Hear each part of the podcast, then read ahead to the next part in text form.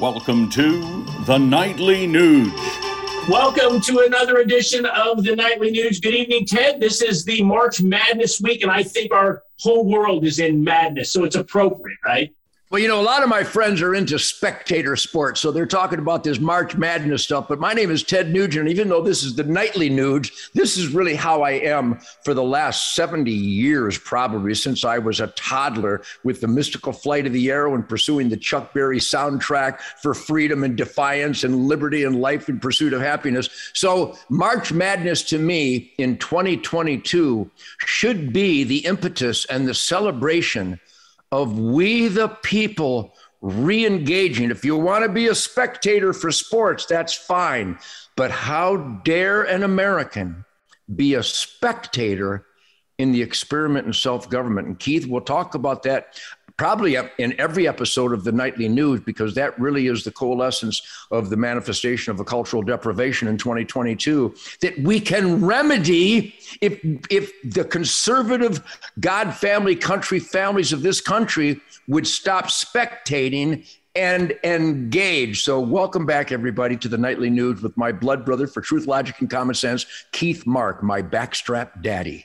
As you know, Ted, on the topic of madness, our U.S. Congress just passed a one full 1.5 trillion spending bill. It's nearly 3,000 pages. It was dropped on these legislators' desks at 2:30 in the morning, and they voted first thing up uh, when the sun came up. How can that possibly be?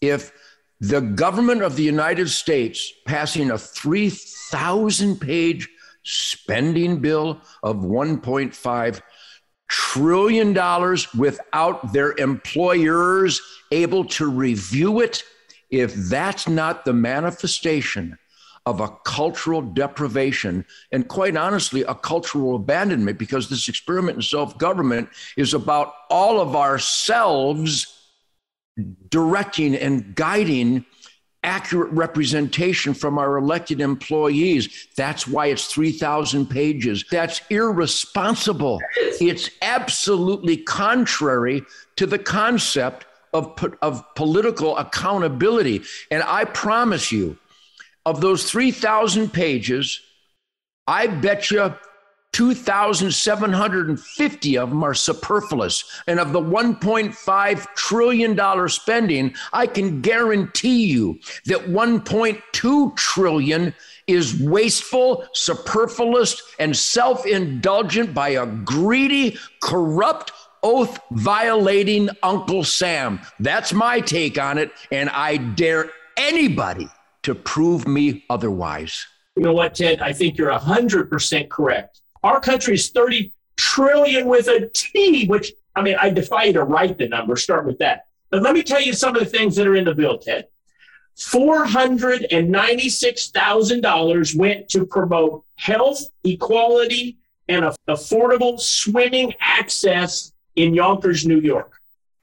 That's cronyism. That's cronyism at its worth. If you really did the investigation into that spending, there would be a bunch of corrupt political cronies that are benefiting. Once again, I guarantee it's about greed and power corruption. $575,000 goes for green infrastructure development in New York. There's a theme there, New York, New York. 995,000 goes for I quote, grid resilience and equity in energy transition equity in energy transition, nearly a million dollars. $750,000 goes to Delaware for a center for diversity, inclusion, and social equity. I could go on and on. Uh, 800,000 went to California to build lofts for aspiring artists. Uh, tons of millions went down to Arizona for all kinds of projects. I, I, mean, this is it's insanity, Ted. It's insanity. What's your take? It's literally pornography safety net insanity. Let me say that again. I just came up with that, but it's, it, I'm so good at mining the English language. I don't even have a, a, a, Webster's dictionary, but somewhere in my accumulation of truth, logic, and common sense and data and evidence, I believe it's pornographic cronyism and waste. When you provide unlimited safety nets for designated elements of our society, that makes those designated elements of our society more dependent and weaker.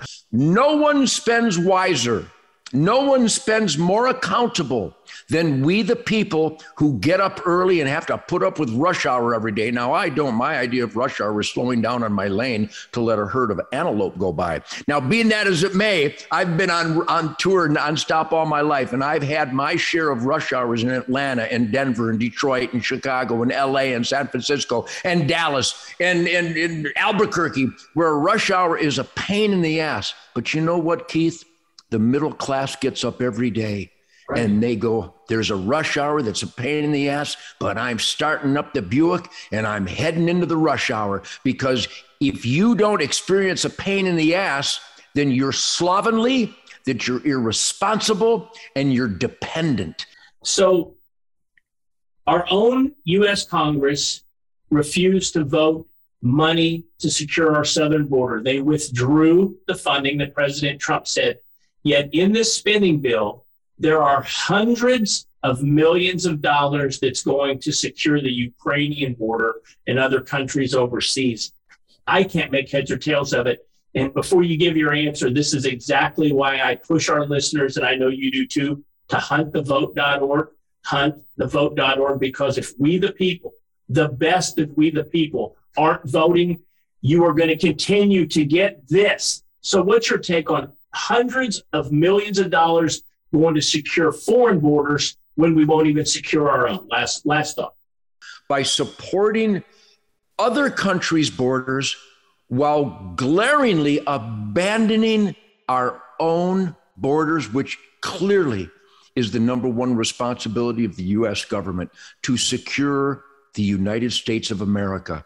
It's absolutely obscene. These are horrible, rotten, treacherous, nasty, dishonest, I believe, evil people running our government that will abandon the United States for Hunter Biden's playground in the Ukraine. But my point is in between every breath I take, there is a glaring, irrefutable example of corruption, greed, and criminal abuse of power by the government of the United States of America. It's tragedy.